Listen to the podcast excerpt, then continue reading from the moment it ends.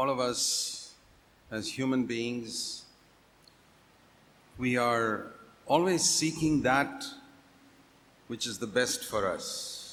நம்ம எல்லாருமே மனுஷங்களா இருக்கிற நாம் எப்பொழுதுமே எது நமக்கு சிறந்தது என்பதையே நாம் You தேடுகிறோம் know, we make many decisions in our life, நம்முடைய வாழ்க்கையிலே பல தீர்மானங்களை நாம் செய்கிறோம் and those decisions are very important because they can have long term consequences. அப்படிப்பட்ட தீர்மானங்களுக்கு நீண்டகால விளைவுகள் ஏற்பட இருக்கிறபடினாலே அவைகள் முக்கியமான தீர்மானங்கள் God has made man with the power to make decisions.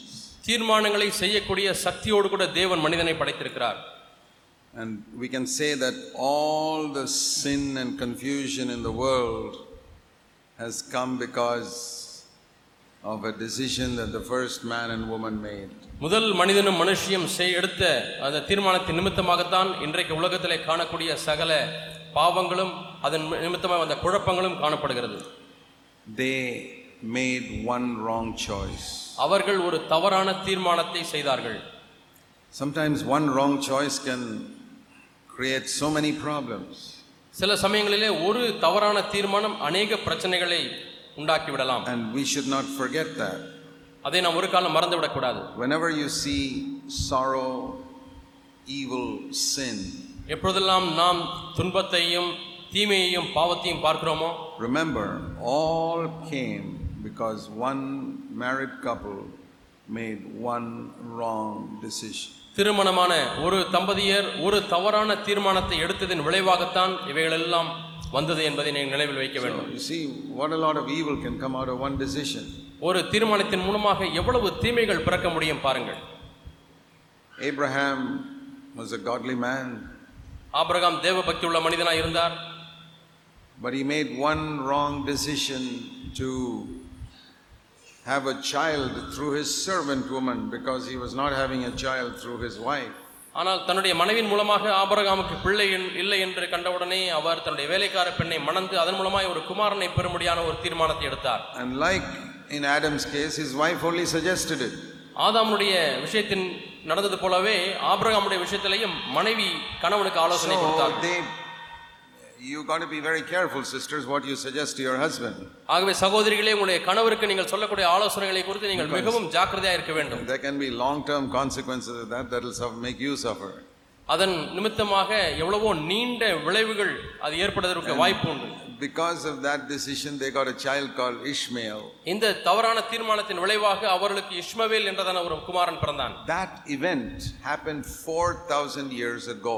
இந்த சம்பவமானது நான்காயிரம் ஆண்டுகளுக்கு முன்பாக நடந்தது And for 4,000 years, the descendants of Ishmael and Isaac have been fighting with each other. இந்த நாலாயிரம் ஆண்டுகளாக இஸ்மவேலுடைய சந்ததியும் ஈசாக்கினுடைய சந்ததியும் யுத்தம் பண்ணிக்கொண்டே இருக்கிறார்கள் Some of the biggest fights in the world today are between the descendants of Ishmael and the descendants of Isaac. இன்றைக்கு உலகத்திலே நடந்த மிகப்பெரிய யுத்தங்களிலே பல இந்த இஸ்மவேல் சந்ததிக்கும் ஈசாக்கின் சந்ததிக்கும் ஏற்பட்ட யுத்தங்கள் because of one wrong decision that I, Abraham made. இவைகள் ஏன் நடந்தது என்று சொன்னால் ஆபிரகாம் செய்த ஒரு தவறான தீர்மானத்தின் நிமித்தமாய் Like that, we can see many examples. இது போன்ற இது போன்ற பல உதாரணங்களை நாம் பார்க்க முடியும் And then, in contrast to that, you see the example of Jesus. இதற்கு வேற்றுமையாக நேர் எதிர்மறையாக இயேசுடைய மாதிரியும் நாம் பார்க்கிறோம் We know that all through his life, he always made a decision to please his Father. அவருடைய வாழ்க்கையை முழுவதுமாக தன்னுடைய பிதாவை பிரியப்படுத்தும்படியாகவே அவர் தீர்மானங்களை எடுத்தார் Then I want to tell you of one important decision that he made in the Garden of Gethsemane. கெச்சமனே தோட்டத்திலே அவர் செய்த முக்கியமான ஒரு தீர்மானத்தை இன்று உங்களுக்கு நான் சொல்ல போகிறேன் One decision ஒரு தீர்மானம் shall I drink the cup or not drink the cup? இந்த பாத்திரத்திலே பானம் பண்ணுவதா அல்லது பானம் பண்ண கூடாதா That was as important a decision as Adam and Eve made in the Garden of Eden. Eden தோட்டத்திலே ஆதாமும் ஏவாளும் எடுத்த தீர்மானத்தில் எந்த அளவு முக்கியமானதோ அதுபோல ஒரு முக்கியமான தீர்மானத்தை இயேசு எடுக்கிறார் And he struggled. அதிலே அவருக்கு ஒரு போராட்டம் இருந்தது Can you imagine Jesus struggling to decide? தீர்மானம் எடுப்பதற்கு இயேசு போராடுகிறார் என்பதை உங்களாலே கற்பனை செய்து பார்க்க முடிகிறதா Because we have not understood the seriousness of that decision. இந்த தீர்மானத்தினுடைய சீரியஸ்னஸை நாம் அறியாதபடியினாலே நாம் அதை அறியாமல் இருக்கிறோம் I'll give you my personal testimony.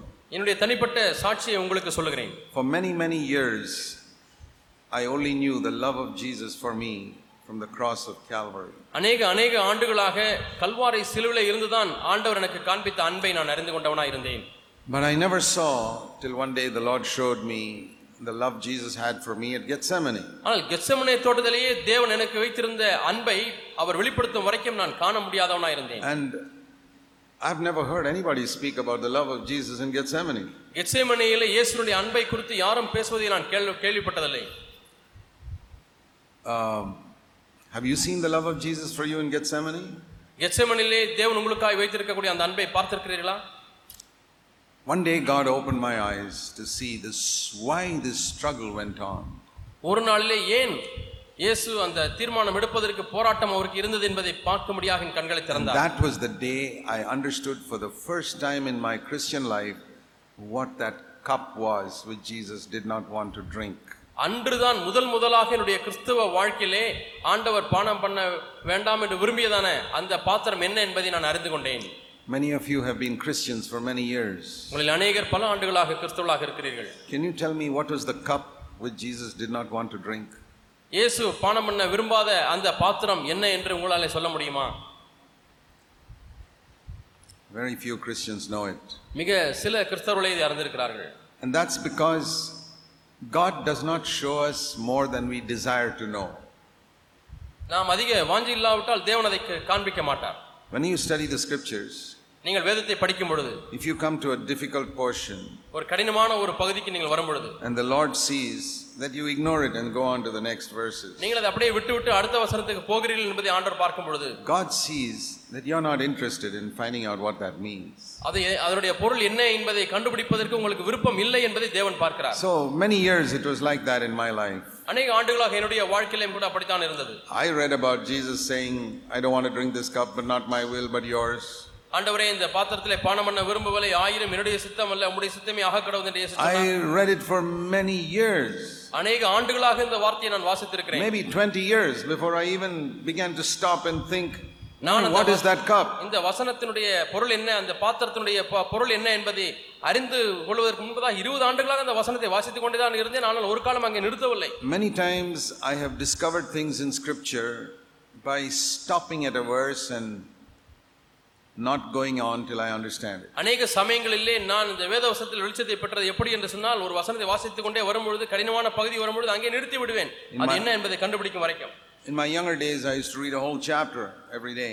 என்னுடைய வாலிப நாட்களிலே நான் ஒவ்வொரு நாளும் ஒவ்வொரு அதிகாரத்தை முழுவதுமாக வாசித்துக் கொண்டிருந்தேன் And that's good to do that so that you go through the Bible at least once or twice. முழு வேதாகமத்தையும் ஒரு முறையோ அல்லது இருமுறையோ வாசிக்கும்படியாக அப்படி அதிகாரம் அதிகமாக அதிகாரமாக வாசிப்பது நல்லதுதான் Otherwise, we'll never finish. We, நீங்கள் uh, we're reading. We'll never finish reading if we don't do that. நாம் அதை செய்யாவிட்டால் நம்ம முழு வேதாகமத்தையும் வாசித்து முடிக்க முடியாது But when we become a little more mature ஆனால் கொஞ்சம் ஆவிக்குரிய வாழ்க்கையில் வளர ஆரம்பிக்கும் பொழுது and you know the basic teaching of all of Scripture, வேதத்தினுடைய அடிப்படை சத்தியங்கள் எல்லாம் நம்ம மறந்திருக்கிறோம் then it's good sometimes to stop at a verse. அதற்கு பிறகு ஏதோ ஒரு வசனத்தில் அப்படியே நின்று விடுவது நல்லது So sometimes nowadays I read only one verse சில சமயங்களிலே இந்த நாட்டிலே நான் ஒரே ஒரு வசனத்தை மட்டும் தான் வாசிக்கிறேன் and then I, I can't move from there. It's like a stoplight. God says, don't move. அங்கே நிறுத்து என்று சொல்லக்கூடிய விளக்கு எறிவது போல ஆண்டவர் நிறுத்த சொல்கிறார் அதற்கு பிறகு அந்த வசனத்தை தாண்டி என்னாலே போக I, முடிவதில்லை I spend the whole time thinking of that one verse. அந்த ஒரு வசனத்தை மட்டுமே நான் எண்ணிக்கொண்டு நின்று நின்று விடுகிறேன் And the next morning when I get up, I'm still at the same verse அடுத்த நாளிலே நான் எழுந்திருக்கும் பொழுதும் அதே வசனத்திலே தங்கி இருக்கிறேன் because the light has not become green. இன்னும் அந்த வெளிச்சமானது பச்சை நிறமாக மாறவில்லை And when God doesn't make the light green, you shouldn't move.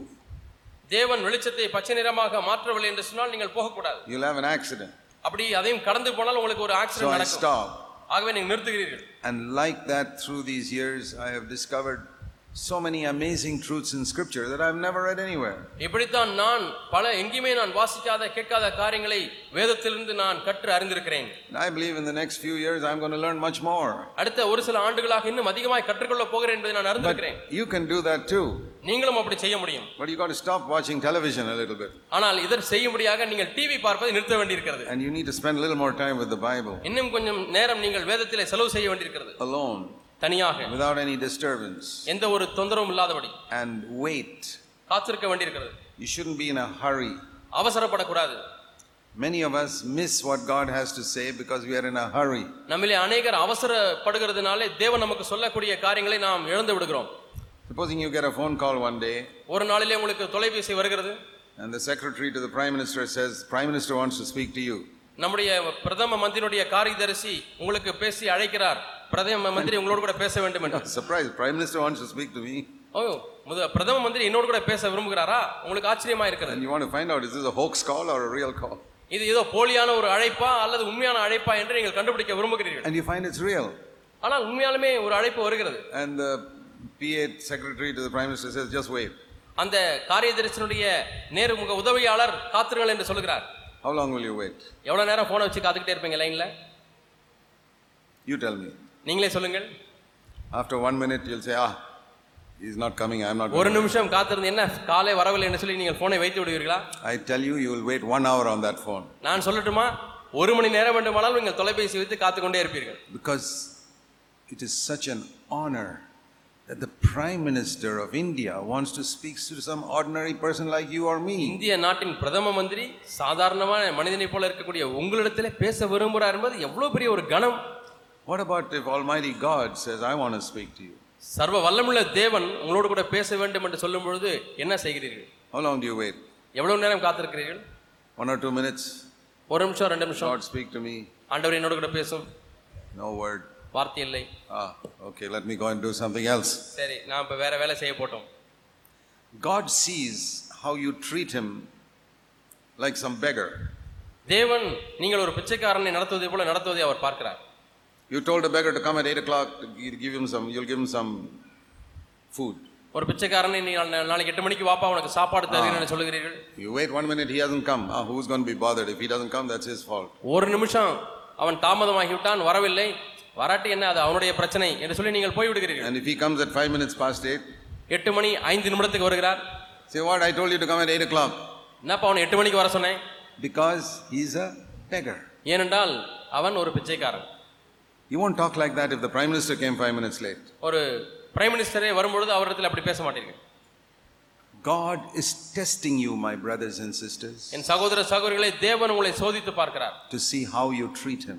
அவரை நீங்கள் எப்படி நடத்துகிறீர்கள் என்பதை சோதித்து பார்க்கிறார் Reverence for God is the beginning of wisdom. ஞானத்தின் ஆரம்பமே கர்த்தருக்கு பயப்படுகிற பயம் You really, you really want to get free of being religious and become a disciple of Jesus Christ? உண்மையாலுமே பக்தி அல்லது மதம் சார்ந்த காரியத்திலிருந்து விடுதலையாகி நீங்கள் இயேசுக்கு சீஷனாய் மாற வேண்டுமா Then learn to reverence God.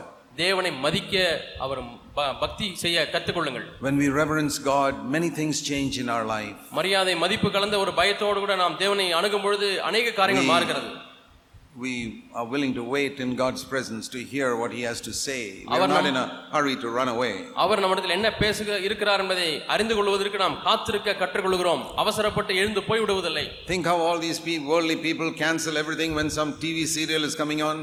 இந்த உலகத்திலே பாருங்கள் ஏதோ ஒரு முக்கியமான ஒரு டிவி சீரியல் வருகிறது என்று சொன்னால் தங்களுடைய எல்லா வேலைகளையும் ஒதுக்கி விடுவார்கள் They plan their whole day around that TV serial timing. தங்களுடைய நாள் முழுவதுமா இருக்கக்கூடிய திட்டங்கள் எல்லாம் அந்த டிவி சீரியலை மையமாய் வைத்தே தங்களுடைய நிகழ்ச்சிகள் எல்லாம் இருக்கும் How many Christians do you find who plan their whole day around the time they must meet with God?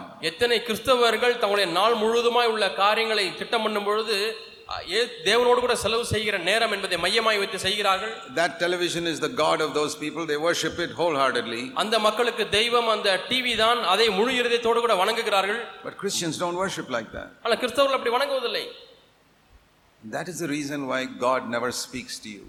தேவன் மக்களோடு கூட பேசாதிருப்பதற்கு இதுதான் காரணம் You know, many people say, God is not speaking to me. அநேகர் தேவன் என்னோடு கூட பேசுவதில்லை என்று சொல்கிறார்கள் That's because we can't hear.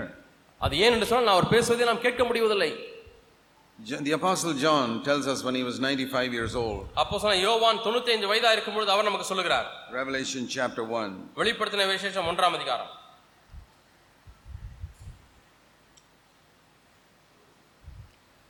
verse 10. பத்தாம் வசனம் I was in the Spirit on the Lord's day, கர்த்தருடைய நாளிலே ஆவிக்குள்ளானேன் and I heard behind me a loud voice like the sound of a trumpet saying, Write in a book what you see. அப்பொழுது எனக்கு பின்னாலே எக்கால சத்தம் போன்ற பெரிதான ஒரு சத்தத்தை கேட்டேன் நீ காண்கிறவைகளை இந்த புத்தகத்திலே ஒரு புஸ்தகத்தில் எழுது என்று சொல்ல கேட்டேன் In the English Bible, it says like a sound of a trumpet. எக்கால சத்தம் போன்ற பெரிதான ஒரு சத்தம் Ah, that means a very loud sound. பெரிய சத்தம் How is it you say that you can't hear? ஆனால் உங்களாலே கேட்க முடியவில்லை என்று எப்படி நீங்கள் சொல்லுகிறீர்கள் somebody blows a trumpet here. யாராவது இங்கே வந்து ஒரு எக்காலத்தை ஊதுகிறார்கள் You say, I can't hear that. உங்களால் அதை கேட்க முடியவில்லை என்றால் Something's wrong with your hearing. உங்களுடைய காதிலே ஏதோ தவறு இருக்கிறது John could hear God's voice like a trumpet. யோவான் தேவனுடைய சத்தத்தை எக்கால சத்தம் போல் கேட்டான் And it's so loud that it drowns all other voices. மற்ற எல்லா சத்தங்களையும் அமிழ்த்தி போடத்தக்கதாக வலுவான ஒரு சத்தமாய் துணித்தது But it, it was not always like that. ஆனால் எப்பொழுதுமே அப்படி இருக்கவில்லை He had to slowly develop that sense of hearing God's voice. தேவனுடைய சத்தத்தை இந்த விதமாய் கேட்பதற்கு நாம் பயிற்சி செய்ய வேண்டியிருக்கிறது When one day when he started out, he wanted to call fire down on the Samaritans because they did not listen to God. ஒரு. நாளிலே அவர் ஊழியத்தை ஆரம்பிக்க ஆரம்பித்த பொழுது சமாரியர்கள் தேவனுக்கு கீழ் மனம் திரும்பவில்லை என்று சொல்லி வானத்திலிருந்து ஆண்டவரை அக்கினி அனுப்பி அழித்து விடும் என்று சொன்னார் He couldn't hear God's voice then. அப்பொழுது தேவ சத்தத்தை அவர் கேட்க முடியவில்லை Jesus said, You don't know your spirit. ஆண்டவர் சொன்னார் உங்களுடைய ஆவி இன்ன ஆவி உள்ளவராய் You, இருக்கு you, என்று you தெரியவில்லை can't hear what God is saying. தேவன் என்ன சொல்கிறார் என்பதை உங்களால கேட்க முடியவில்லை God is not sent, going to send fire to destroy these people. தேவன் அக்கினி அனுப்பி தம்முடைய மக்களை அழிக்க விரும்பவில்லை Because God sent His Son to save people, not to destroy them. ஏனென்றால் மக்களை காப்பாற்றும்படியாக ச- ரட்சிக்கும்படியாக தேவன் தம்முடைய குமாரனை அனுப்பினாரே ஒளி அழிக்க அல்ல That was where John started. He could not hear one bit of God's voice. அங்கேதான் யோவான் ஆரம்பித்தார் தேவனுடைய சத்தத்தின் ஒரு துளி கூட அவராலே கேட்க But in முடியவில்லை 65 years, it became so clear, it was like a trumpet. இப்பொழுது அறுபத்தைந்து ஆண்டுகள் ஆனதுக்கு பிறகு தேவனுடைய சத்தம் எக்கால சத்தத்தை போல தெளிவாக துணிக்கிறது That's the most wonderful thing in the world. உலகத்திலே மிகவும் அற்புதமான காரியம் இதுதான் Imagine when I'm facing some decision in life, I hear a voice like a trumpet saying, Go this way. வாழ்க்கையிலே ஒரு பெரிய தீர்மானத்தை எடுக்கக்கூடிய கட்டத்தில் இருக்கும் பொழுது எக்கால சத்தம் போன்ற ஒரு சத்தம் துணித்து இந்த தீர்மானத்தை எடு சொன்னால் எவ்வளவு பாக்கியமா இருக்கும் Most believers never hear that. அநேக விசுவாசிகள் இதை கேட்பதில்லை There are even believers for 20, 30, 40 years இருபது முப்பது நாற்பது ஆண்டுகளாக விசுவாசிகளா இருந்தும் கேட்க serving முடிவதில்லை God full time, so many things. அவர்கள் தேவனுடைய ஊழிகளா இருக்கிறார்கள் முழு நேர ஊழிகளா இருக்கிறார்கள் எவ்வளவு But they காரியங்கள். don't hear God's voice. ஆனாலும் தேவ சத்தத்தை கேட்க முடிவதில்லை They don't have a message for God's people because they don't hear God's voice. தேவனுடைய சத்தத்தை அவர் கேட்காதபடினாலே தேவனுடைய பிள்ளைகளுக்கு என்று அவருக்கு சொல்லுவதற்கு செய்தி இல்லை They speak messages from their own cleverness தங்களுடைய புத்திசாலித்தனத்திலிருந்து செய்திகளை பகிர்ந்து கொள்கிறார்கள் or what they've heard from other people அல்லது மற்ற மக்கள் கேட்கக்கூடிய பிரசங்கத்தை கேட்டு அதை what சொல்லுகிறார்கள் they've read in books or something like that. அல்லது புத்தகங்களை வாசித்து அதிலிருந்து செய்திகளை தயாரித்து There are பேசுகிறார்கள் very few people who speak what they've heard from God. தேவனிடத்திலிருந்து சத்தத்தை கேட்ட மக்கள் வெகு சிலர் தான் Why இருக்கிறார்கள் is that? ஏன் அப்படி Because their ears are deaf. அவளுடைய காதுகள் செவிகள் செவிடா இருக்கிறது Why Jesus used to say, He who has ears to hear, let him hear. இயேசு சொல்லுகிறது கேட்டீர்களா காதுள்ளவன் கேட்க கடவன் That means He's, train, he's telling us to develop the habit of listening to the Spirit's voice. ஆவியானுடைய சத்தத்துக்கு செவி கொடுக்கக்கூடிய பழக்கத்தை ஏற்படுத்திக் கொள்ள வேண்டும் என்று ஆண்டவர் கற்றுக் See கொடுக்கிறார் Revelation 2 7. வெளிப்படுத்தின விசேஷம் இரண்டாம் அதிகாரம் ஏழாம் வசனம் He who has a ear to hear, let him what is, hear what the Spirit says to the churches. ஆவியானவர் சபைகளுக்கு சொல்லுகிறதை காதுள்ளவன் கேட்க கடவன் In chapter 1, John heard that voice like a trumpet.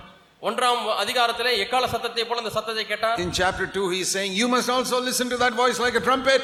நீங்களும் கூட இந்த எக்கால சத்தத்தை போன்ற தேவ சத்தத்தை கேட்க வேண்டும் என்று இரண்டாம் அதிகாரத்தில் மக்களுக்கு சொல்லுகிறார் What is it that he repeats to all the churches? எல்லா சபைகளுக்கும் திரும்ப திரும்ப அவர் சொல்லுகிற காரியம் என்ன Next, second church, இரண்டாவது சபை verse 11. பதினோராம் வசனம் If you have a ear to hear, listen to the Spirit speaking. ஆவியானவர் சபைகளுக்கு சொல்லுகிறதை காதுள்ளவன் கேட்க கடவன் Third church, மூன்றாவது சபை verse 17. பதினேழாம் வசனம் Hear what the Spirit is saying.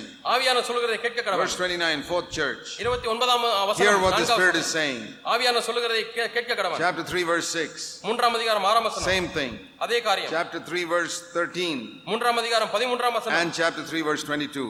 மூன்றாம் அதிகாரம் இருபத்தி To ரெண்டாம் வசனம் all seven churches, one message. எல்லா ஏழு சபைகளுக்கும் ஒரே செய்தி Listen to the voice of the Holy Spirit. ஆவியாருடைய சத்தத்துக்கு செவி கொடுங்கள் You can hear it like a trumpet. நீங்கள் எக்கால சத்தத்தை போல கேட்க If you முடியும் give up your sin உன்னுடைய பாவத்தை விட்டு விட்டால் and you listen to the voice that says, Don't do this when, it, when you're going towards sin. நீங்கள் பாவத்துக்கு நேராக போகும் பொழுது அதை செய்யாதே என்று சொல்லக்கூடிய சத்தத்தை உள்ளே கேட்கும் பொழுது நடக்கிறது So when you read the scriptures, வேதவசங்களை வாசிக்கும் பொழுது listen to this word repeated to all seven churches. ஏழு சபைகளுக்கும் அவர் திரும்ப திரும்ப சொல்கிற காரியங்களை கேளுங்க And it is said in connection of, to overcoming. இந்த காரியம் ஜெயங்குழுகிற வாழ்க்கையை குறித்து To சொல்லப்பட்டிருக்கிறது all these churches, before he says, Here the Spirit, he says, Be an overcomer.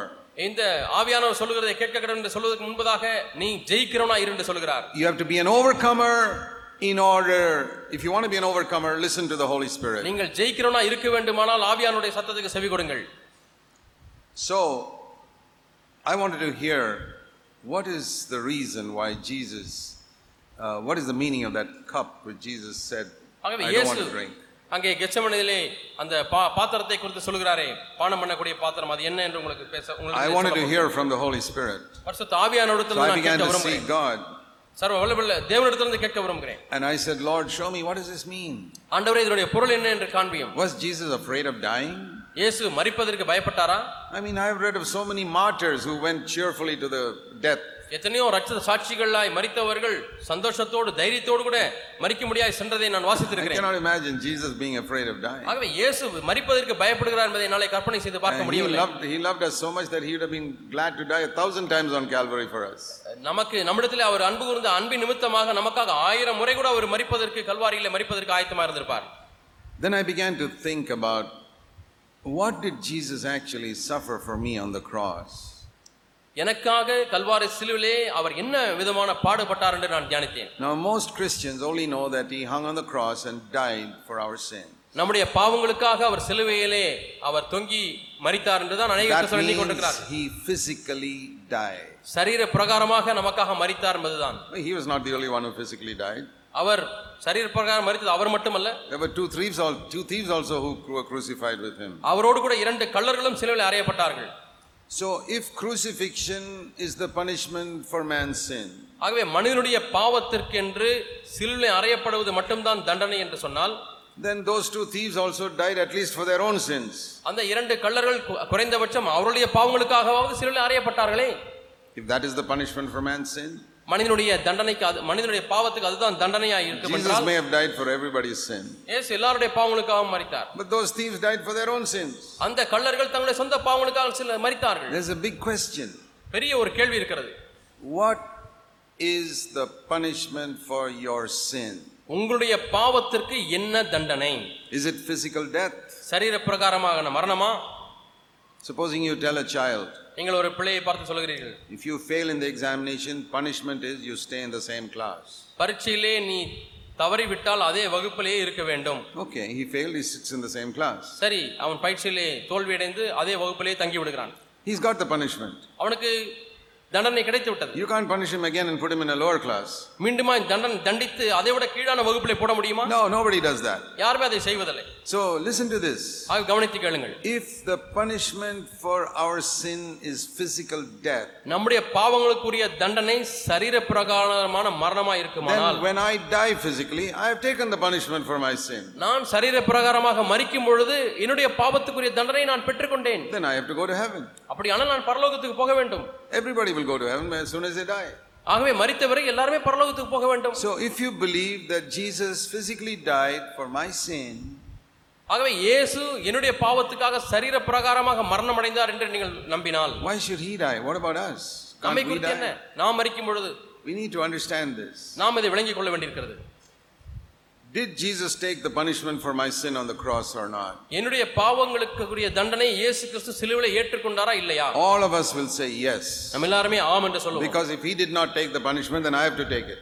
ஏனென்றால் அவர் நம்முடைய தண்டனையை எடுத்துக்கொள்ளாவிட்டால் நான் அதை எடுத்துக்கொள்ள வேண்டும் Why do we say we are free from the punishment of sin? பாவத்தினுடைய தண்டனையிலிருந்து நாம் விடுதலையாக இருக்கிறோம் என்று ஏன் சொல்லுகிறோம் Because we say Jesus took it. இயேசு அதை ஏற்றுக்கொண்டார் என்று சொல்வதனாலே That's right. அது சரிதான் Then I ask you next question. அடுத்த கேள்வியை கேட்கிறேன் What is the punishment for a man's sin? ஒரு மனிதனுடைய பாவத்துக்குரிய தண்டனை என்ன Supposing a man does not accept Christ's death, கிறிஸ்துனுடைய மரணத்தை ஒரு மனிதன் ஏற்றுக்கொள்ளாவிட்டால் wha- what is his punishment? அவனுடைய தண்டனை என்ன Is it just that God will kill him physically? சரீர பிரகாரமாக தேவனை கொல்வார் என்பது மட்டும்தானா There are good people also who die physically. நல்ல மக்களும் சரீர பிரகாரமே மறிக்கிறார்கள் Godly people die. தேவ பக்தியுள்ளவர் மறிக்கிறார்கள் We all know நாம் எல்லாரும் அறிந்திருக்கிறோம் there is only one punishment for sin. பாவத்திற்கு ஒரே ஒரு தண்டனை மட்டுமே If உண்டு a man dies in his sin, ஒரு மா- மனிதன் பாவத்திலே மறிக்கும் பொழுது like Jesus said, இயேசு சொன்னார் that rich man goes immediately to hell. அந்த ஐஸ்வர்வான் உடனடியாக நரகத்துக்கு செல்கிறான் The story, the rich man and Lazarus both died. ஐஸ்வர்யவான் லாசர் இருவருமே மறிக்கிறார்கள் That was not the punishment for sin. ஆகவே அது பாவத்துக்குரிய தண்டனை Both அல்ல died. இருவருமே But மறித்தார்கள் how is it one went to heaven, the other went to hell? எப்படி ஒருவன் பரலோகத்துக்கும் ஒருவன் நரகத்துக்கும் சென்றான் Because the punishment for sin is hell. பாவத்திற்குரிய தண்டனை நரகம் Now people ask, where is hell? நரகம் எங்கே இருக்கிறது என்று மக்கள் I am கேட்கிறார்கள் not interested to find out where it is. எது அது எங்கே இருக்கிறது என்று கண்டுபிடிப்பதில் எனக்கு I விருப்பம் want இல்லை to know what is the condition of people in hell. ஆனால் நரகத்தில் இருக்கக்கூடிய மக்களுடைய நிலைமை எப்படி இருக்கிறது என்று கண்டுபிடிக்க The விரும்புகிறேன் condition is they are completely forsaken by God. முற்றிலுமாக தேவனாலே நிராகரிக்கப்பட்டு விட்டார்கள் This world is not forsaken by God. இந்த உலகமானது தேவனாலே கைவிடப்படவில்லை There's a lot of sin in the world. உலகத்தில் அதிக பாவம் இருக்கிறது It's under a curse. அது ஒரு சாபத்தின் கீழாக இருக்கிறது That's why you have mosquitoes and germs and sicknesses and diseases, ஆகவே தான் கொசுக்களை பார்க்கிறோம் எத்தனையோ வியாதி கிருமிகளை பார்க்கிறோம் வியாதிகளை பார்க்கிறோம் wild animals and all types of things. காட்டு மிருகங்களை பார்க்கிறோம் எவ்வளவு விதமான தீமைகளை பார்க்கிறோம் But the world is not forsaken by God. ஆனால் இந்த உலகமானது தேவனாலே You கைவிடப்படவில்லை know, if this world was forsaken by God, இந்த உலகமானது தேவனாலே கைவிடப்படுமையானால் every non-Christian would be possessed by demons. ஒவ்வொரு கிறிஸ்தவர் அல்லாதவர்களும் பிசாசினாலே பிடிக்கப்படுவார்கள் The devil has got more demons than the population of this world. இந்த உலகத்தினுடைய ஜனத்தொகையை காட்டிலும் சாத்தானுக்கு இருக்கக்கூடிய அசுத்தாவிகளுடைய எண்ணிக்கை அதிகமாக இருக்கிறது There are 7 billion people in the world, there are more than 7 billion demons. ஏழு பில்லியன் மக்கள் இந்த உலகத்தில் இருக்கிறார்கள் என்று சொன்னால் பிசாசுகளுடைய எண்ணிக்கை ஏழு பில்லியனுக்கும் அதிகமாக இருக்கிறது And the devil would have made sure that every human being is possessed by a demon. ஆகவே பிசாசு ஒவ்வொரு மனிதனும் பிசாசினாலே பிடிக்கப்பட்டிருக்கிறான் என்பதை நிச்சயித்திருந்திருப்பான் When you look around, can you say that everybody is possessed by a demon? நீங்கள் கண்களை ஏறிட்டு பார்க்கும்போது எல்லாருமே பிசாசு பிடிக்கப்பட்டிருக்கிறார்கள் என்று சொல்ல. முடியுமா இல்லை More than 95% of people are not possessed by demons. தொண்ணூத்தி ஐந்து சதவீதத்துக்கும் அதிகமான மக்கள் பிசாசு பிடிக்கவில்லை Are they sick? அவள் No, வியாதிப்பட்டிருக்கிறார்களா there are a lot of non-Christians, atheists who are not sick. இல்லை கிறிஸ்தவர் அல்லாதவர்கள் அந்த நாத்திகர்கள் எல்லாரும் ஆரோக்கியமா இருக்கிறார்கள் They live healthy lives. ஆரோக்கியமான வாழ் They வாழ்கிறார்கள் earn money. They live comfortably. அவர்களுக்கு பணம் இருக்கிறது சொகுசாய் They வாழ்கிறார்கள் are intelligent. அவர்களுக்கு புத்தி இருக்கிறது What does all these things show? இவைகள் எல்லாம் எதை காண்பிக்கிறது This world is not forsaken by God. இந்த உலகமானது தேவனாலே கைவிடப்படவில்லை God's mercy is there on all people. தேவனுடைய இரக்கமானது எல்லா மக்கள் மீதும் இருக்கிறது Those who receive it get forgiveness, அந்த இரக்கத்தை பெற்றுக்கொள்கிறவர்கள் மன்னிப்பை but பெற்றுக்கொள்கிறார்கள் the others get so many material blessings. ஆனால் மற்ற மக்களுக்கு எவ்வளவு பொருளாதார ஆசீர்வாதங்கள் But கிடைக்கிறது there is one place in the wo- universe which is completely forsaken by God. ஆனால் இந்த அண்ட சராசரத்திலே ஒரு இடம் இருக்கிறது அது தேவனாலே முற்றிலுமாய் தள்ளப்பட்ட இடம். That is hell. அதுதான் நரகம் And that is the worst part of hell. இதுதான் நரகத்தினுடைய மிக மோசமான ஒரு பகுதி Fire and worms and all are a picture of being forsaken by God. அக்கினி என்பதும் அங்கே உள்ள பூச்சிகள் புழுக்கள் என்பதும் தேவனால் கைவிடப்பட்டதற்கு ஒரு சித்திரம் So that is the punishment for sin. அதுதான் பாவத்திற்குரிய தண்டனை And if Jesus did not face that punishment, he did not take my the punishment for my sin. இயேசு கிறிஸ்து அந்த தண்டனையை அவர் சந்திக்கவில்லை என்று சொன்னால் என்னுடைய பாவத்துக்குரிய தண்டனையை அவர் எடுக்கவில்லை And the wonderful truth the Bible reveals is Jesus did take that punishment on the cross. இயேசு கிறிஸ்து கல்வாரி சிலுவிலே அந்த தண்டனையை ஏற்றுக்கொண்டார் என்பதை வேதம் அதி அதிசயமாக நமக்கு விளக்கி காட்டுகிறது You know, for three hours, மூன்று மணி நேரங்கள் he cried out, My God, my God, why have you forsaken me at that N time? தேவனே என் தேவனே ஏன் என்னை கைவிட்டீர் என்று அவர் கதறுகிறார் And the earth became, the sun became dark, சூரியன் இருளடைந்தது the earth shook. பூமி அதிர்ந்தது Never in the history of the world had such a thing happened இந்த உலக சரித்திரத்தில் இப்படிப்பட்ட காரியமே நிகழவில்லை because God the Father had forsaken God the Son for three hours. ஏனென்று சொன்னால் அந்த மூன்று மணி நேரம் பிதாவாகிய தேவன் நம்முடைய குமாரனாகிய இயேசு கிறிஸ்துவை கைவிட்டு விட்டார் You know, there are some people who say there's no Trinity. Father, Son, and Holy Spirit is all Jesus. சில மக்கள் என்ன சொல்லுகிறார்கள் திருத்துவம் என்றே ஒன்று இல்லை பிதா குமாரன் பரிசுத்த ஆவியானவர் எல்லாம் ஒன்றுதான் என்று சொல்கிறார் That is a blasphemy. அது தூஷணம் Because then who forsook the Son on the cross? அப்படியானால் அந்த சிலுவிலே இயேசு குமாரனை கைவிட்டது யார் I cannot forsake myself. நானே என்னை கைவிடுவேனா So there was a Father in heaven who forsook the Son. ஆகவே பிதா பரலோகத்தில் இருக்கக்கூடிய பிதா ஒருவர் உண்டு அவர் குமாரனை பூமியில கைவிட்டு The விட்டார். Bible says 1 Corinthians 11, the Father God is the head of Christ. கிறிஸ்துவனுடைய தலையாக பிதாவாகிய தேவன் இருக்கிறார் என்று ஒன்று குழந்தையில வாசிக்கிறோம் being forsaken is by head being wrenched off from the body. அப்படி கைவிட்டு விட்டார் என்று சொன்னால் இந்த சரீரத்திலிருந்து தலை துண்டிக்கப்படுகிறது Spiritually, that's what happened to Jesus on the cross. ஆவிக்குரிய ரீதியிலே கல்வாரி சிலுவையில் இதுதான் நடந்தது That was the cup which Jesus said, Please, Father, I don't want to drink that. இந்த பாத்திரத்தான் இயேசு பிதாவை நோக்கி கேட்கிற ஆண்டவரே இந்த பாத்திரத்திலே பானம் பண்ண விரும்பவில்லை Not the physical death or the shame or the crown of thorns or any of சரீர. பிரகாரமா பிரகாரமான மரணமோ அங்கே உள்ள அவமானமோ நிந்தியோ அது எல்லாம் அல்ல Why was he so unwilling to drink that cup? ஏன் இந்த பாத்திரத்திலே பானம் பண்ணுவதற்கு அவர் விருப்பமில்லாதவராய் இருந்தார் Because to Jesus, that was the most precious thing in his life ஏனென்றால் இயேசுவை பொறுத்த மட்டிலே தன்னுடைய வாழ்க்கையில வெளியேற பெற்ற காரியம் ஒன்று இருக்குமானால் அதுதான் fellowship with the Father. பிதாவோடு கூட இருக்கக்கூடிய ஐக்கியம் Now, I don't know what is the most precious thing for you. உங்களுக்கு வெளியேறப்பட்ட காரியம் என்ன என்று எனக்கு தெரியவில்லை For most people in the world, their precious thing is their money, their gold, or their saris, or something like that. அநேக மக்களுக்கு இந்த உலகத்திலே வெளியேறப்பட்ட காரியம் என்பது அவருடைய வெளியேறப்பட்ட புடவை அல்லது நகை அல்லது பணம் Or perhaps their children, அல்லது அவருடைய குழந்தைகள் or their house, or their car, or something. அல்லது அவங்களுடைய வீடோ காரோ But for Jesus, it was nothing like that. ஆனால் இயேசுவுக்கு அது போல ஒன்றுமே The இல்லை most precious thing for Jesus was fellowship with his Father. இயேசுக்கு இருந்த வெளியேறப்பட்ட காரியம் என்னவென்றால் பிதாவோடு கூட இருக்கக்கூடிய ஐக்கியம் And I'll tell you something. நான் ஒன்றை உங்களுக்கு சொல்லுகிறேன் This is the way by which you can find out whether you're becoming more like Jesus Christ or not. நீங்கள் இயேசு கிறிஸ்துவை போல அதிகமாக மாறிக்கொண்டிருக்கிறீர்களா இல்லை என்பதை இப்படிதான் நீங்கள் கண்டுபிடிக்க முடியும் A lot of you may be thinking that you really are growing spiritually. உங்களில் அநேகர் ஆவிக்குரிய வாழ்க்கையில் நான் வளர்ந்து கொண்டிருக்கிறேன் என்று எண்ணிக்கொண்டிருக்கலாம் It may be just a bubble with a, a balloon with a lot of hot air. அதிலே உள்ளே காற்று நிரம்பிய ஒரு பலூனாக இருக்கலாம் It may not be real. அது உண்மையான ஒரு காரியமா இல்லாமல் But this இருக்கலாம். way you can find out. ஆனால் இந்த விதத்தில் நீங்கள் கண்டுபிடிக்கலாம் If you can honestly say to yourself, நேர்மையாக உங்களை பார்த்து சொல்லுவீர்கள் என்றால் you can say before God தேவனுக்கு முன்பாக that fellowship with you is the most precious thing to me on this earth. ஆண்டவரே இந்த பூமியிலே உம்மோடு உள்ள உள்ள ஐக்கியம் தான் எனக்கு வெளியேறப்பட்டது என்று சொல்வீர்களானால் for that, I'm willing to give up everything else. அதற்காக ஆண்டவரே நான் எதையும் விட்டுவிட தயாராக இருக்கிறேன் I'm willing to give up money, பணத்தை விட்டுவிட வ- தயாரா இருக்கிறேன் my friendships, நண்பர்கள் the opinion of my relatives, என்னுடைய உறவினருடைய அபிப்பிராயம் the opinion of my other church members, என்னுடைய சபையில மற்ற மக்களுடைய அபிப்பிராயம் and the opinion of 7 billion people in the world. இந்த உலகத்தில் உள்ள ஏழு மில்லியன் பில்லியன் மக்களுடைய அபிப்பிராயத்தை விட்டுவிட ஆயத்தமா And இருக்கிறேன் anything, any comfort, எந்த சொகுசா இருந்தாலும் I'm willing to give up anything, even health. ஆரோக்கியத்தை கூட நான் விட்டுவிட ஆயத்தமா இருக்கிறேன் But I want fellowship with you.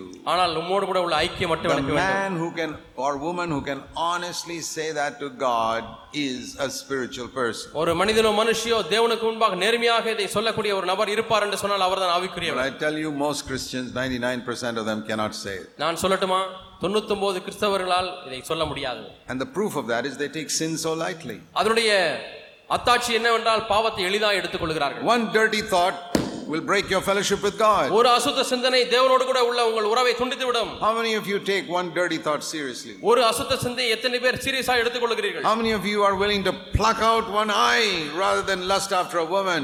ஸ்திரீகளை இச்சையோடு பார்க்கிறதை காட்டிலும் இந்த கண்களை நான் பிடுங்கி போட ஆயத்தமா இருக்கிறேன் என்று எத்தனை பேர் சொல்ல In முடியும் other words, you're saying the pleasure I get by lusting after a woman, I'm willing to lose it. I'm willing to pluck out my eye and throw it away. அதனுடைய பொருள் என்னவென்றால் ஒரு ஸ்திரியை இச்சித்து அதன் மூலமாய் கிடைக்கக்கூடிய அந்த இன்பத்தை நான் விட்டுவிட விரும்புகிறேன் எனக்கு வேண்டாம் கண்களை பிடுங்கி போட விரும்புகிறேன் rather cut off my hand than sin with my hand. இந்த கரத்தினாலே பாவம் செய்வதை பார்க்கலாம் இதை நான் வெட்டிவிட ஆயத்தமா இருக்கிறேன் I'd rather become blind than sin with my eyes. என் கண்களினாலே பாவம் செய்வதை பார்க்கலாம் நான் குருடனாக இருந்து விடுவது நல்லது Give me 12 people like that, we can shake all of India. இதே போல பன்னிரண்டு பேர் எனக்கு கொடுங்கள் இந்தியாவை அசைத்து விட முடியும் Very difficult to find. வேறு இதை கண்டுபிடிப்பது மிகவும் A கடினம் lot of people come to church, sing songs, and act very active in doing this, that, and the other for the Lord. அநேகர் சபைக்கு வருகிறார்கள் பாடலை பாடுகிறார்கள் இதை செய்கிறார்கள் அதை செய்கிறார்கள் ஆவிக்குள்ளே போல நடந்து கொள்கிறார்கள் They don't value fellowship with God. அவர்கள் தேவனோடு கூட உள்ள ஐக்கியத்தை It is மதிப்பதில்லை. not the most important thing for them. அவர்களுக்கு இது முக்கியமான காரியமே அல்ல I thank God for the day I discovered that. நான் இதை கண்டுபிடித்த நாளுக்காக தேவனுக்கு நன்றி செலுத்துகிறேன் That that cup which Jesus said, I don't want to drink, is, Lord, Father, I don't want to break this fellowship with you. பானம் பண்ண விரும்பாத அந்த பாத்திரம் என்னவென்றால் பிதாவே உம்மோடு கூட உள்ள ஐக்கியத்தை துண்டிக்க நான் விரும்பவில்லை I'm willing to lose anything. எதை வேண்டுமானாலும் இழப்பதற்கு தயாரா இருக்கிறேன் Take my money, take my life, take my mother, take my relatives, take everything. என்னுடைய பணத்தை எடுத்துக்கொள்ளும் என்னுடைய உறவினர்கள் எடுத்துக்கொள்ளும் தாய் எடுத்துக்கொள்ளும் எது வேண்டாமாலும் எடுத்துக்கொள்ள மாட்டவரே Fellowship with you, obedience to you is most important. ஆண்டவரே உமக்கு கீழ்ப்படிவதே என்னுடைய வாழ்க்கையிலே உம்முடைய ஐக்கியமே என் வாழ்க்கையில மிக முக்கியமானது Is God, fellowship with Him, the most important thing for you in your life? உன்னுடைய வாழ்க்கையிலே மிக முக்கியமான காரியம் தேவனோடு உள்ள ஐக்கியமா You ask yourself, உங்களை நீங்களே கேட்டு பாருங்கள் is that the most important thing? இதுதான் உங்களுடைய வாழ்க்கையில முக்கியமான காரியமாய் நீங்கள் எண்ணுகிறீர்களா Then you know whether you're a real disciple of Jesus Christ or not. அப்படியானால் நீங்கள் உண்மையான சீஷனா இல்லையா என்பதை நீங்கள் அறிந்து கொள்ளலாம் I told you a disciple is a learner and a follower. நான் சொன்னேன் ஒரு சீஷன் என்பவன் கற்றுக்கொள்கிறவன் பின்பற்றுகிறவன் He looks at Jesus, learns from him, and does the same thing. இயேசுவை நோக்கி பார்க்கிறான் அவரிடத்திலிருந்து கற்றுக்கொள்கிறான் அதே காரியத்தை செய்கிறான் What shall I learn from Jesus? இயேசுவிடத்திலிருந்து நான் என்ன கற்றுக்கொள்கிறேன் That fellowship with the Father should be the most important thing in my life. பிதாவோடு கூட உள்ள ஐக்கியம் தான் என்னுடைய வாழ்க்கையிலே பிரதானமான முக்கியமான காரியமா இருக்க வேண்டும் Where do I learn that? இதை நான் எங்கே In கற்றுக்கொள்கிறேன் Gethsemane. கெத்செமனிலே For கற்றுக்கொள்கிறேன் religious people, that is not true. மதவாதிகளுக்கு அது உண்மை அல்ல For religious people, all types of rituals and uh, many other things are more important. மதம் சார்ந்த மக்களுக்கு எத்தனையோ சடங்குகளும் கிரிகளும் தான் முக்கியமா இருக்கிறது So many external things. எவ்வளவோ வெளிப்பிரகாரமான காரியங்கள் Many people, when they uh, meet me, ask me, brother, which church do you go to? அநேகர் என்னை பார்க்கும் பொழுது சில கேள்வியை கேட்கிறாள் எந்த சபைக்கு நான் போவது And then the questions they ask me tell me which denomination they are in. எந்த சபையிலே அவள் இருக்கிறாள் என்று கேட்கிறார் They'll ask me, அவள் என்னை கேட்கிறார் Do you break bread every Sunday? நீங்கள் வாரம் தோறும் அப்பம் விற்கிறீர்களா எந்த சபையில் இருக்கிறீர்கள் I know, they are from the brethren. உடனடியாக அவர்கள் பிரதரன் சபையில் வந்திருக்காள் என்று know it automatically. தெரியும். நான் நான் நானாகவே அறிந்து கொள்கிறேன் Do you speak in tongues? அந்நிய பாஷை பேசுறீங்களா This man is a Pentecostal. I O know இவர் that. பெந்தகோஸ்தி சபையிலிருந்து வந்தவர் The question they ask is very revealing. அவர்கள் கேட்கக்கூடிய கேள்விகளே அவர்களை குறித்து வெளிப்படுத்தி விடுகிறது And then they want to know how many people in your church. உங்க சபையில் எவ்வளவு பேர் இருக்கீங்க These must be people from some mega church who think that large numbers means இப்படிப்பட்ட God மக்கள் is எங்கிருந்து வரலான்னு சொன்னா மெகா சர்ச் that means ஆயிரக்கணக்கான they, that விசுவாசிகள் means they இருக்கக்கூடிய think பெரிய if, சபையிலிருந்து if they're a big church means God is with them. பெரிய சபைன்னு சொன்னால் தேவன் அவளோடு இருக்கிறார் என்று அர்த்தம் If that is true, அது மெய் என்றால் I would join the Roman Catholic Church because that is, நான் that is, Roman the, that is the எந்த biggest, ஒரு சந்தேகம் இல்லாமல் நாம் ரோமன் கத்தோலிக்க சபையை சேர்ந்து கொள்வேன் or the, that is the biggest church. என்றால் அதுதான் இருக்கக்கூடிய சபையில பெரிய சபை And fastest growing church is I think Jehovah's Witnesses. அதிக சீக்கிரமா வளர்ந்து கொண்டிருக்கக்கூடிய சபை இன்றைக்கு எது என்று சொன்னால் யெகோவா சாட்சி Those are not the tests. இவைகள் சோதனை அல்ல I have never s- heard anybody ask me this question. என்னை இந்த கேள்வியை யாருமே கேட்டதை நான் பார்த்ததில்லை In your church, do you love one another? உங்க சபையில ஒருவரை நேசிக்கிறீர்களா That the, nobody's interested in. That is the one thing Jesus said is the mark of his church. அவருடைய சபையின் அடையாளம் சிஷ்யனுக்கு அடையாளம் இது ஒன்றுதான் என்று இயேசு சொன்னார் Nobody in the world has asked me that question. இந்த உலகத்தில் ஒருத்தருமே இந்த கேள்வி That, எடுத்து கேட்பதே that இல்லை. is an indication of how far Christianity has drifted from the truth of God. தேவனுடைய சத்தியத்திலிருந்து இன்றைய கிறிஸ்தவமானது எவ்வளவோ தூரம் விலகிவிட்டது என்பதற்கு இது காண்பிக்கிறது Do you love Jesus with all your heart? உன்னுடைய முழு இருதயத்தோடு கூட இயேசுவை நேசிக்கிறாயா Is fellowship with Him more important than everything on earth? இந்த பூமியிலே காணப்படக்கூடிய மற்ற எந்த காரியங்களை காட்டிலும் அவரோடு கூட இல்ல- இருக்கக்கூடிய ஐக்கியம் முக்கியமானதா இருக்கிறதா We despise Jesus, Judas Iscariot for selling Jesus for 30 pieces of silver. இயேசு கிறிஸ்துவை முப்பது வெள்ளிக்காசுக்கு விற்று விற்று போட்ட யூதாஸ் காரியத்தை நாம் பார்த்து குற்றம் கண்டுபிடிக்கிறோம் What about when you tell a lie in your office to earn a little more money? இன்னும் கொஞ்சம் பணம் சம்பாதிப்பதற்கு உங்களுடைய அலுவலகத்திலே பொய் சொல்லுகிறீர்களே அதை குறித்து என்ன sign a false statement in some document because it's not really true, but you can make a little money like that. பொய்யான பத்திரத்திலே நீங்கள் கை போட கையெழுத்து போடுகிறீர்கள் அது உண்மை அல்ல ஆனால் அதன் மூலமாய் பணம் வருகிறது என்று கையெழுத்து போடுகிறீர்கள் Or your office pays you part of your salary as a, in cash, as black money. அல்லது கருப்பு பணமாக கொஞ்சம் பணத்தை உங்களுடைய அலுவலகத்திலிருந்து உங்களுக்கு சம்பளமாக கொடுக்கிறார்கள் And you don't declare that for the income tax. நீங்கள் அதை வருமான வரி கணக்கிலே காண்பிப்பதில்லை What is the difference between you and Judas Iscariot? உங்களுக்கும் யூதாஸ் காரியத்துக்கும் என்ன வித்தியாசம் You're also betraying Jesus for some money. நீங்களும் கொஞ்சம் பணத்துக்காக இயேசுவை காட்டிக் கொடுக்கிறீர்கள் You're telling a lie, நீங்கள் ஒரு பொய் சொல்லுகிறீர்கள் breaking fellowship with God. தேவனோடு கூட ஐக்கியத்தை முறித்து Because போடுகிறீர்கள் you can make a little more money. கொஞ்சம் அதிகம் பணம் கிடைப்பதற்காக Do you tell lies to gain something for yourself?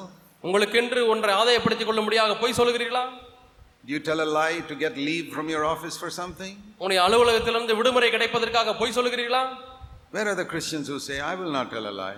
நான் ஒரு பொய் சொல்ல மாட்டேன் என்று சொல்லக்கூடிய கிறிஸ்தவர்கள் எங்கே they don't give me leave, that means God doesn't want me to have leave today. எனக்கு அவர்கள் வ- விடுமுறை கொடுக்க விடுப்பு கொடுக்கவில்லை என்று சொன்னால் தேவன் விடுப்பு கொடுக்க விரும்பலை அவ்வளவுதான் India needs to see more Christians like that. இது போன்ற அநேக கிறிஸ்தவர்களை இந்திய தேசம் சந்திக்க வேண்டும் Not just those who are engaged in a lot of Christian activity. நிறைய கிறிஸ்துவ கிரிகளில் ஈடுபடுகிறவர்கள் இந்தியாவுக்கு தேவையில்லை Christian activity is not the main thing. Fellowship with God is the main thing. கிறிஸ்தவ கிரியைகளிலே ஊழியங்களிலே ஈடுபடுவது பிரதானமான காரியமில்லை தேவனோடு கூட உள்ள and ஐக்கியம் I'll தான் tell you பிரதானம். honestly, நான் நேர்மையாக very சொல்கிறேன் few people understand this anywhere in the world. இந்த உலகத்தில் எங்கு பார்த்தாலும் வெகு சிலரை இதை விளங்கிக் கொள்கிறார்கள் It's not any different in America. It's the same thing there. அமெரிக்காவிலே போனால் வித்தியாசமா இல்லை அங்கேயும் இதே போலதான் காரியங்கள் The value of a fellowship with God has gone down.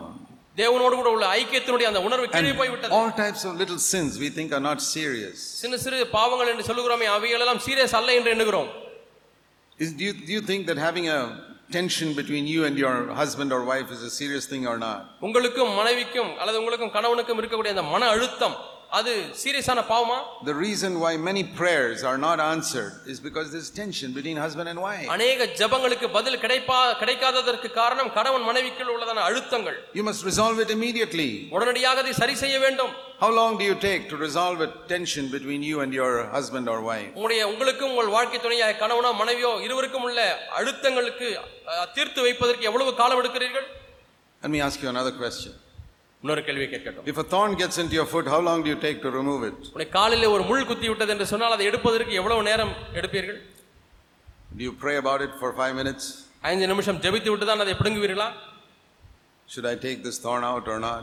ஆண்டவரே இந்த முள்ளை வெளியே எடுப்பதா அல்லது அங்கே இருக்கட்டுமா ஆண்டவரே you wait for the thorn to go out by itself? அல்லது அந்த முள் தானாகவே வெளியே போகட்டும் என்று காத்திருப்பீர்களா There should be no difference between the time you take to remove a thorn and the time you take to restore fellowship with your husband or முள்ளை wife. எடுக்கக்கூடிய வேகம் எவ்வளவோ அந்த வேகத்திலே மனைவியோ அல்லது கணவனோடு கூட இருக்கக்கூடிய அந்த அழுத்தத்தை சரி பண்ண வேண்டும் நீங்கள் Because your fellowship with God is broken by that tension. ஏனென்றால் இந்த அழுத்த மன அழுத்தத்தின் மூலமாக தேவனோடு கூட உள்ள உறவு முறிக்கப்படுகிறது Jesus didn't want to break it for one second. இயேசு கிறிஸ்து ஒரு வினாடி கூட அந்த ஐக்கியம் முறிவுபட He விரும்பவில்லை struggled for one hour. அவர் ஒரு மணி நேரம் போராடுகிறார் Do you understand this cup? நீங்கள் இந்த பாத்திரத்தை விளங்கிக் கொண்டீர்களா Your fellowship with God is broken the moment you have a tension between husband and wife. கணவனுக்கு மனைவிக்கும் ஒரு இறுக்கம் வருகிற அந்த நேரத்திலே தேவனோடு கூட உங்கள் இருக்கக்கூடிய உங்கள் ஐக்கியம் முறிவுபடுகிறது You'll say, but it was her fault. ஆனால் அது மன்னனுடைய தவறு என்று சொல்லலாம் Supposing it is her fault. மனைவியுடைய தவறாகவே இருக்கட்டுமே Us- Usually, even if 99% is her fault, 1% is yours. That you can be தொண்ணூத்தி sure. சதவீதம் அந்த தவறுக்கு மனைவி காரணம் என்று சொன்னால் நீங்கள் அந்த ஒரு சதவீதத்துக்கு காரணம் அல்லவா Or vice versa. அல்லது மாற்றி எடுத்துக்கொள்ளுங்களேன் Okay, even if it is 100% the other person's fault. நூறு சதவீதம் அவருடைய தவறாகவே இருக்கட்டும் So you stand like a big Maharaja and say, let her come and ask forgiveness from நீங்கள் me. மகாராஜா போல நின்று கொண்டு அவளின் இடத்திலே வந்து மன்னிப்பு கேட்கட்டும் என்று சொல்லுகிறீர்கள் Or you stand like a Maharani and say, let him come and ask forgiveness. அல்லது நீங்கள் மகாராணியை போல நின்று கொண்டு அவர் முதலாவது இடத்திலே வந்து மன்னிப்பு கேட்கட்டும் என்று சொல்லுகிறீர்கள் In a tension between a husband and wife, கணவன் மனைவிக்குள்ளாக இது ஒரு இறுக்கம் who should take the first step to restore that relationship? இந்த உறவை புதுப்பிப்பதற்கு யார் முதல் படி எடுத்து வைக்க வேண்டும் In Indian culture, everybody will say, the wife must take the first step. இந்திய கலாச்சாரத்திலே ஒவ்வொருவரும் சொல்லுகிறது என்னவென்றால் மனைவிதான் முதலாவது வந்து மன்னிப்பு கேட்க வேண்டும் Because the man is the Maharaja in the house. ஏனென்றால் வீட்டிலே மகாராஜா யார் கணவன் தான் Maharaja does not ask a slave for forgiveness. Maharaja போய் ஒரு அடிமை இடத்திலே மன்னிப்பு கேட்பாரா The wife is like a slave in Indian culture. இந்திய கலாச்சாரத்திலே மனைவி ஒரு அடிமையை போல இருக்கிறாள் Okay, we have understood what Indian culture says. இந்திய கலாச்சாரம் என்ன சொல்கிறது என்று Now let விளங்கி us, let us understand what Christian culture says. கிறிஸ்தவ கலாச்சாரம் என்ன சொல்கிறது என்று இப்பொழுது வருவோம் What does Christian culture say? கிறிஸ்தவ கலாச்சாரம் என்ன சொல்கிறது When there is a tension between two people, who should take the first step? இரண்டு மக்களுக்கு இடையிலே ஒரு மன அழுத்தம் இறுக்கம் வந்துவிட்டால் முதல் படி எடுத்து வைப்பது யார் I'll help you with that answer. இந்த இதனுடைய பதிலுக்கு நான் உங்களுக்கு உதவி செய்கிறேன் When there was a tension between God and you, who took the first step? உங்களுக்கும் தேவனுக்கும் இடையிலே ஒரு இறுக்கம் வந்த பொழுது யார் முதல் படி எடுத்து வைத்தது Who? யார் God. தேவன் He sent His Son. அவர் தம்முடைய குமாரனை அனுப்பினார் Why? ஏன் Here is the answer. இங்கே பதில் இருக்கிறது Because He was more spiritual than you. உங்களை காட்டிலும் அவர் அதிக அதிக ஆவிக்குரியவராய் இருக்கிறபடினாலே Now you got the answer? உங்களுக்கு பதில் கிடைத்து விட்டதா In a husband and wife have a tension, who should take the first step? கணவன் மனைவி இருவருக்குள்ளே அழுத்தம் ஏற்படும் பொழுது யார் முதல் படி எடுத்து வைக்க வேண்டும் Whoever is more spiritual. யார் அதிக ஆவிக்குரியவர்களாக இருக்கிறார்களோ அவர்கள் தான் முதல் படி எடுக்க வேண்டும் But usually both people think they are more spiritual. ஆனால் வழக்கம் என்னவென்றால் ரெண்டு பேருமே நாங்க தான் ஆவிக்குரியவங்க நினைத்துக் கொண்டிருக்கிறார்கள் Then they should be running into each other's arms immediately. அப்படியே இரண்டு பேருமே போட்டி போட்டுக்கொண்டு ஓடி மன்னிப்பு கேட்க வேண்டும் Why அல்லவா? is that not happening? அது ஏன் நடைபெறுவதில்லை You are not spiritual. நீங்கள் ஆவிக்குரியவர்களாய் இல்லை You're a Pharisee நீங்கள் who ஒரு பரிசு- thinks you're more spiritual. பரிசேயன் என்று எண்ணி பரிசேயனாய் இருக்கிறீர்கள் ஆவிக்குரியவன் என்று எண்ணிக்கொண்டிருக்கக்கூடிய ஒரு Do பரிசேயன் you know the Pharisees thought they were more spiritual than even Jesus? பரிசேயர்கள் இயேசுவை காட்டிலும் தாங்கள் தான் ஆவிக்குரியவர்கள் என்று எண்ணிக்கொண்டிருந்தார்கள் தெரியுமா Every Pharisee in G- Israel thought he was more spiritual than Jesus. இஸ்ரவேலிலே வாழ்ந்து கொண்டிருந்தால் இயேசுவை காட்டிலும் அதிக ஆவிக்குரியவன் என்று எண்ணி இருப்பேன் Those are the marks of religious people. மதவாதிகளுடைய அடையாளம் இதுதான் That they would even think they are more spiritual than Jesus. இயேசுவை காட்டிலும் நான் அதிக ஆவிக்குரியவன் என்று எண்ணிக்கொண்டிருப்பார்கள் And they don't realize their fellowship with God is broken completely. தேவனோடு கூட இருக்கக்கூடிய அந்த ஐக்கியமானது முழுமையாக முறிவுபட்டு விட்டது என்பதை See, our உணர்வதில்லை that, that is what Jesus did not want to break. அதைத்தான் உடைப்படுவதற்கு தேவன் இயேசு விரும்பவில்லை And when we understand that, நாம் இதை விளங்கிக் கொள்ளும் பொழுது we will hate sin because sin is what breaks our fellowship with Jesus. பாவம் தான் நமக்கும் தேவனுக்கும் உள்ள ஐக்கியத்தை முறிக்கிறது என்பதனாலே பாவத்தை அதிகமாய் நாம் வெறுப்போம் Okay, let me ask you another question. இன்னொரு கேள்வி நான் உங்களுக்கு கேட்கட்டும் Supposing you went to a checkup to the doctor tomorrow and he tells you you have got AIDS. நாளைக்கு நீங்கள் மருத்துவரிடத்திலே ஒரு பரிசோதனைக்கு போகிறீர்கள் மருத்துவர் சொல்லுகிறார் உங்களுக்கு எய்ட்ஸ் வியாதி இருக்கிறது. and you've got cancer. கேன்சரும் இருக்கிறது என்று சொல்லுகிறார் Both. ரெண்டுமே உங்களுக்கு வந்து விட்டது Will it disturb you? அது உங்களை தொந்தரவுபடுத்துமா உள்ளத்திலே சலனத்தை கொண்டு வருமா If you if some doctor tells the same diagnosis to some illiterate woman in one of our villages, she will not be disturbed. இதே மருத்துவர் இதே அறிக்கையை படிப்பறிவில்லாத ஒரு கிராமத்தில் இருக்கக்கூடிய ஒரு பெண்மணி இடத்துல சொல்லுவார் என்று சொன்னால் அவள் அதிகமாக கலக்கம் அடைய மாட்டாள் Why is that? ஏன் You try it. முயற்சி செய்து Tell பாருங்கள் some illiterate woman in the village you got cancer. ஒரு கிராமத்திலே படிக்காத ஒரு பெண்ணிடத்திலே போய் உனக்கு கேன்சர் இருக்கிறது என்று சொல்லி பாருங்கள் Oh, okay. சரி என்று சொல்லி விடுவார்கள் She can sleep peacefully at night. இரவிலே சமாதானமாக தூங்குவார்கள் Why is that? ஏன் அப்படி She doesn't know how serious it is. அந்த வியாதி எவ்வளவு கொடியதென்று அவள் அறியாது இருக்கிறாள் Because she is illiterate. படிக்காதவளா இருக்கிற But if you are told you have a cancer, ஆனால் உங்களுக்கு யாராவது வந்து உங்களுக்கு கேன்சர் இருக்கிறது என்று சொன்னால் disturbs you. அது உங்களுக்கு கலக்கத்தை கொடுக்கிறது immediately take leave from work and you go to some other doctor and get a second opinion and you want to find out how to get this treated. உடனடியாக நீங்கள் உங்களுடைய அலுவலகத்துக்கு விடுப்பு எடுத்துக்கொண்டு நீங்கள் ஒரு டாக்டருக்கு அல்ல பல டாக்டர் இடத்திலே போய் எப்படி சிகிச்சை ஆரம்பிக்கலாம் எந்த சிகிச்சை நல்லது. ஏன் Because you are educated.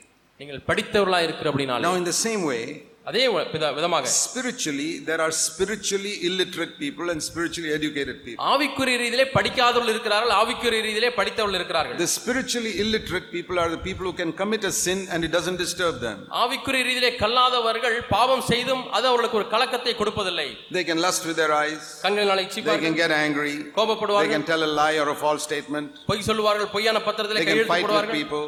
ஜனங்களோடு சண்டை போடுவார்கள் It doesn't disturb them. அது அவர்களை கலக்கப்படுத்துவதே இல்லை They are like that illiterate woman, they got cancer, AIDS, and all, and they are not disturbed. Cancer AIDS வந்தால் என்ன படிக்காத அந்த பெண்மணியை போல But அவர்கள் a இருக்கிறார்கள் person who is educated படித்தவன் spiritually, ஆவிக்குரிய ரீதியிலே கற்றறிந்தவன் they are disturbed when little thing happens. சின்ன காரியம் சம்பவித்தாலும் கலக்கம் அடைகிறார் Because they say, This has broken my fellowship with God. ஐயோ தேவனோடு கூட எனக்கு இருக்கக்கூடிய ஐக்கியத்திலே And முறிவை I don't கொண்டு care விட்டதே. whose fault it is, let me go and set it right. அது யாருடைய தவறு அதை பற்றி நான் பொருட்படுத்துவதில்லை நான் போய் சரி Let செய்யட்டும் me humble myself. நான் என்னை தாழ்த்தட்டும் It's the mark of a spiritually educated person. ஆவிக்குரிய ரீதியிலே கற்று அறிந்தவனுடைய அடையாளம் அது Most Christians are spiritually illiterate. அநேக கிறிஸ்தவர்கள் ஆவிக்குரிய ரீதியிலே கல்லாதவர்களா இருக்கிறார்கள் That's why they don't take sin seriously. ஆகவே தான் பாவத்தை சீரியஸா எடுப்பதில்லை My brother, sister, many of you think you're very spiritual. என்னுடைய சகோதர சகோதரி உங்களில் அநேகர் உங்களை ஆவிக்குரியல் என்று எண்ணிக்கொண்டிருக்கலாம் Here is the test I will apply to you, which I apply to myself. எனக்கு நான் பொறித்து நான் வைத்துக் கொண்ட பரிசோதனை உங்களுக்கு சொல்லுகிறேன் If you can sin in your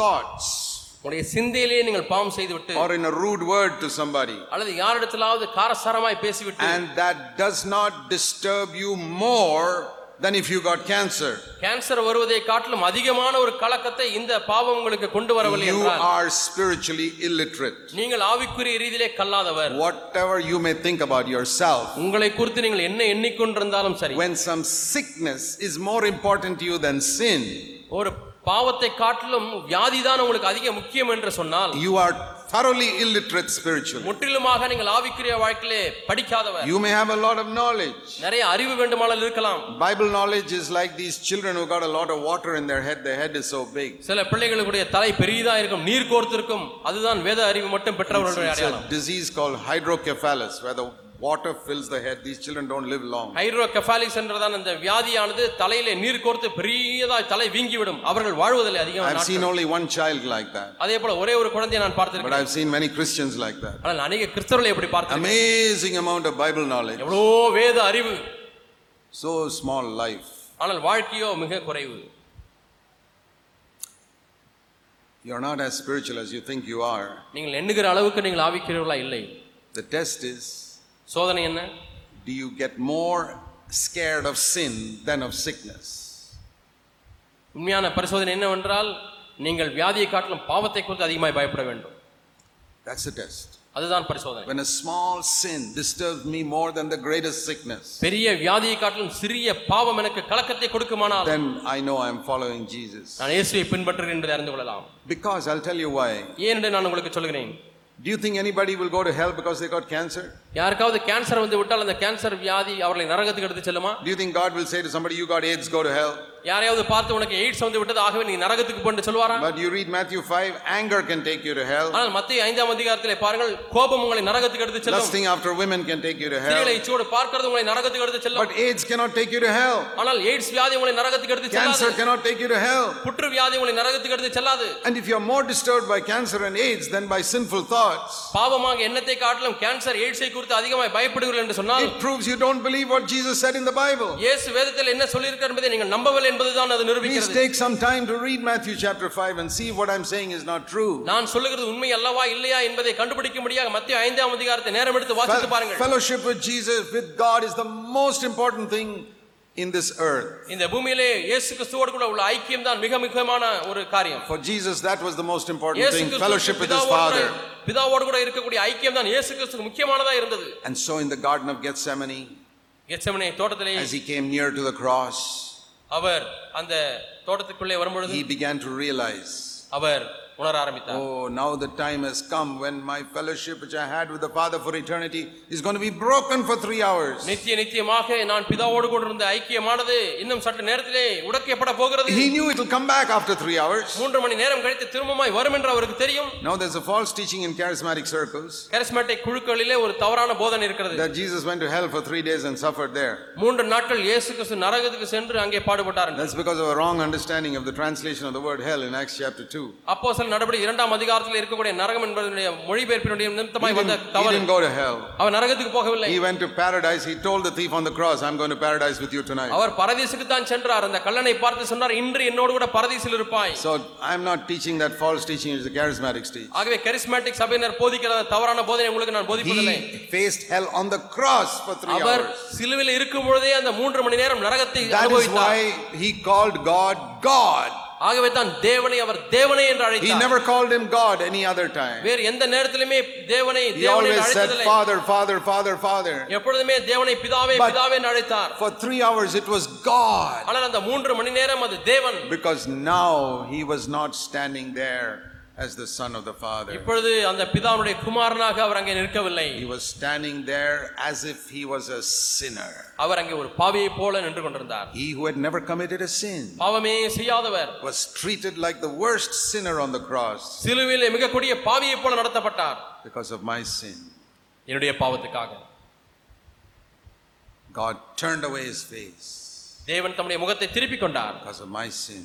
என் பாவத்துக்காக And then after the three hours were over, அந்த மூன்று மணி நேரங்கள் முடிந்த பிறகு again he could say, Father, மீண்டுமாய் அவர் பிதாவே என்று கூப்பிடுகிறார் it is finished.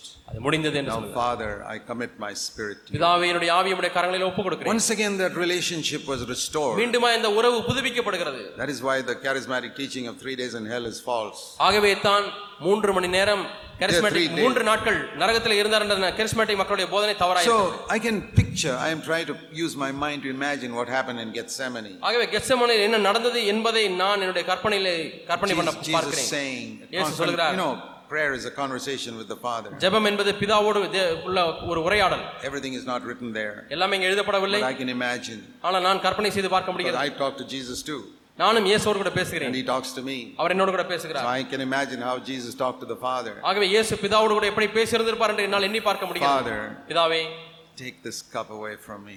இந்த பாத்திரத்தை என்னை விட்டு நீக்- நீக்கும் ஆண்டவரே Isn't there any other way? வேறு ஏதாவது வழி இல்லையா ஆண்டவரே And the Father says, பிதா சொல்லுகிறார் Okay, சரி you don't have to go there. நீ போக வேண்டாம் அந்த வழியிலே You- You have never sinned. நீ பாவம் செய்யவில்லை From Gethsemane, you can come straight up to me. கெத்செமனிலிருந்து நேரடியாக நீ இடத்துல வந்து விட முடியும் But ஆனால் Zakpunan will go to hell. ஜாக்புனன் அவர் நரகத்துக்கு போவார் And Jesus says, இயேசு பார்க்கிறார் Zakpunan will go to hell. ஜாக்புனன் நரகத்துக்கு போவாரா Okay, Father, I will drink the cup. சரி பிதாவே நான் இந்த பாத்திரத்தை பானம் பண்ணுகிறேன் He drank it for me. எனக்காக அந்த பாத்திரத்தை பானம் பண்ணினார் One day my eyes were open to it.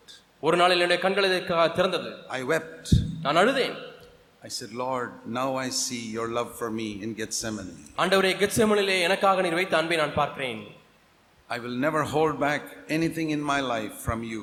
ஆண்டவர் உம்மிடத்திலிருந்து எந்த ஒரு காரியத்தையும் நான் வைத்துக் கொள்ள மாட்டேன் I ஆண்டவரே will never live for money. பணத்துக்காக வாழ மாட்டேன் ஆண்டவரே I will never preach for money. பணத்துக்காக பிரசங்கிக்க மாட்டேன் I will serve the poor. நான் ஏழைகளுக்கு ஊழியம் செய்வேன் I will not go to preach to rich people. I will go to preach to poor people. ஆண்டவரே பணக்காரர்களிடத்திலே பிரசங்கிக்க நான் செல்ல மாட்டேன் ஆண்டவரே ஏழை மக்களிடத்திலே பிரசங்கிக்க I செல்வேன் will preach to those who can give me nothing. ஒன்றுமே எனக்கு கொடுக்க முடியாத இடங்களுக்கு நான் போய் பிரசங்கிப்பேன் I will make a feast for the lame and the blind and the maimed who can give me nothing in return. எனக்கு மாறுத்திரமாய் கொடுக்க முடியாத குருடர்கள் சப்பானிகள் செவிடர்கள் இவர்களுக்கு ஆண்டவரே A நான் விருந்து வைப்பேன் spiritual feast பிராவிக்குரிய விருந்து because you gave everything for me. என்றால் நீர் எல்லாவற்றையும் எனக்காக கொடுத்தீர் It changed my life about more than 30 years ago. முப்பது ஆண்டுகள் முன்பதாக இதனுடைய வாழ்க்கையை மாற்றிவிட்டது I lost my interest in everything on this earth இந்த பூமியில உள்ள ஒவ்வொரு காரியத்திலும் எனக்கு இருக்கக்கூடிய விருப்பத்தை இழந்தேன் because I saw the love of Jesus for me on Gethsemane. கெத்சேமனிலே இயேசுனுடைய அன்பை நான் பார்த்தேன் என்னிடத்தில் வைத்த இயேசுவின் அன்பை பார்த்தேன் You can hear me say this நான் சொல்லுகிற இந்த காரியத்தை நீங்கள் கேட்கலாம் and you can understand it in your head, இதை உங்களுடைய தலையிலே மூளையிலே புரிந்து கொள்ளலாம் But there's a lot of difference when you see it in your heart. ஆனால் உள்ளத்திலே நீங்கள் அதை காண்பது என்பது எவ்வளவு பெரிய Understanding in பண்ணும். your head only means you're a clever person.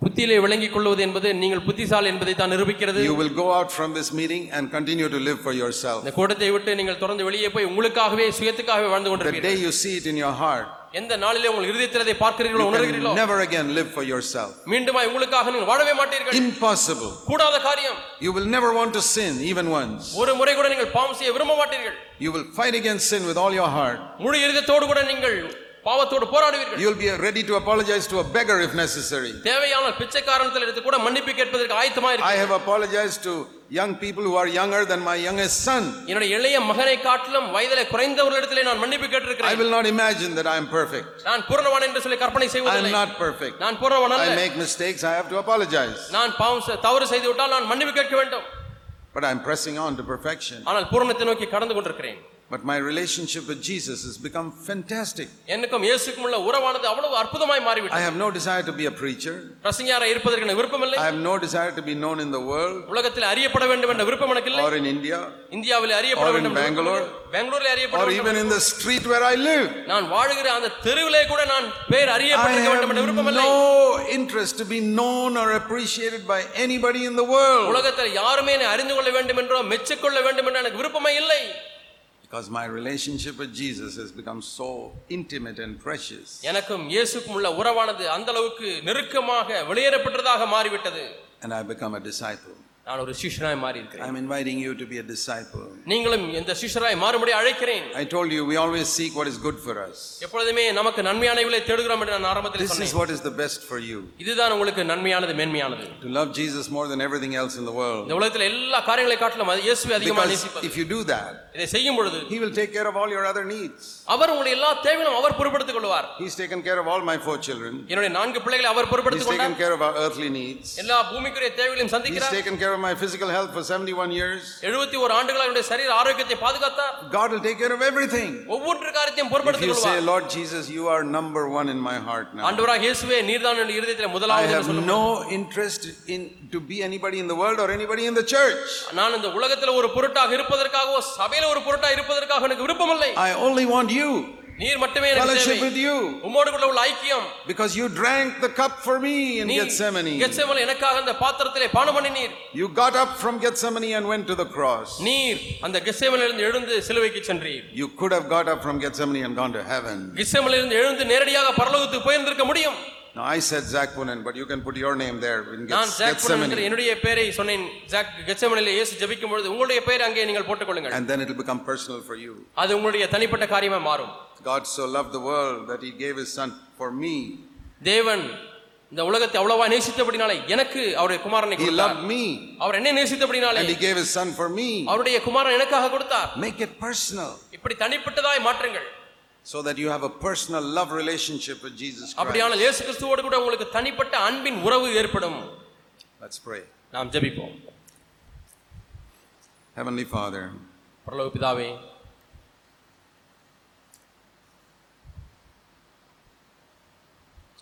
I tried my best to show Jesus to these people.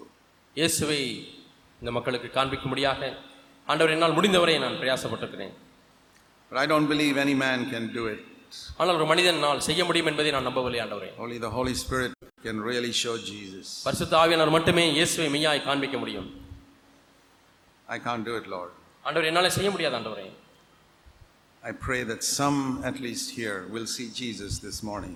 ஆண்டவர் இங்க இருக்கக்கூடிய ஒரு சிலராகிலும் இயேசுவை இந்த நாளிலே காண்பார்கள் என்று ஆண்டவரை நான் ஜெபிக்கிறேன் in a way that will change their lives. அவருடைய வாழ்க்கையை மாற்றத்தக்க விதத்திலே ஆண்டவரை அவர் காண காணட்டும் உண்மை And the devil will be permanently defeated in their lives. அவருடைய வாழ்க்கையிலே சாத்தான் நிரந்தரமாக தோற்கடிக்கப்படட்டும் We humbly ask in Jesus' name. தாழ்மையா இயேசு நாமத்தில் கேட்கிறோம் பிதாவே Amen. ஆமென்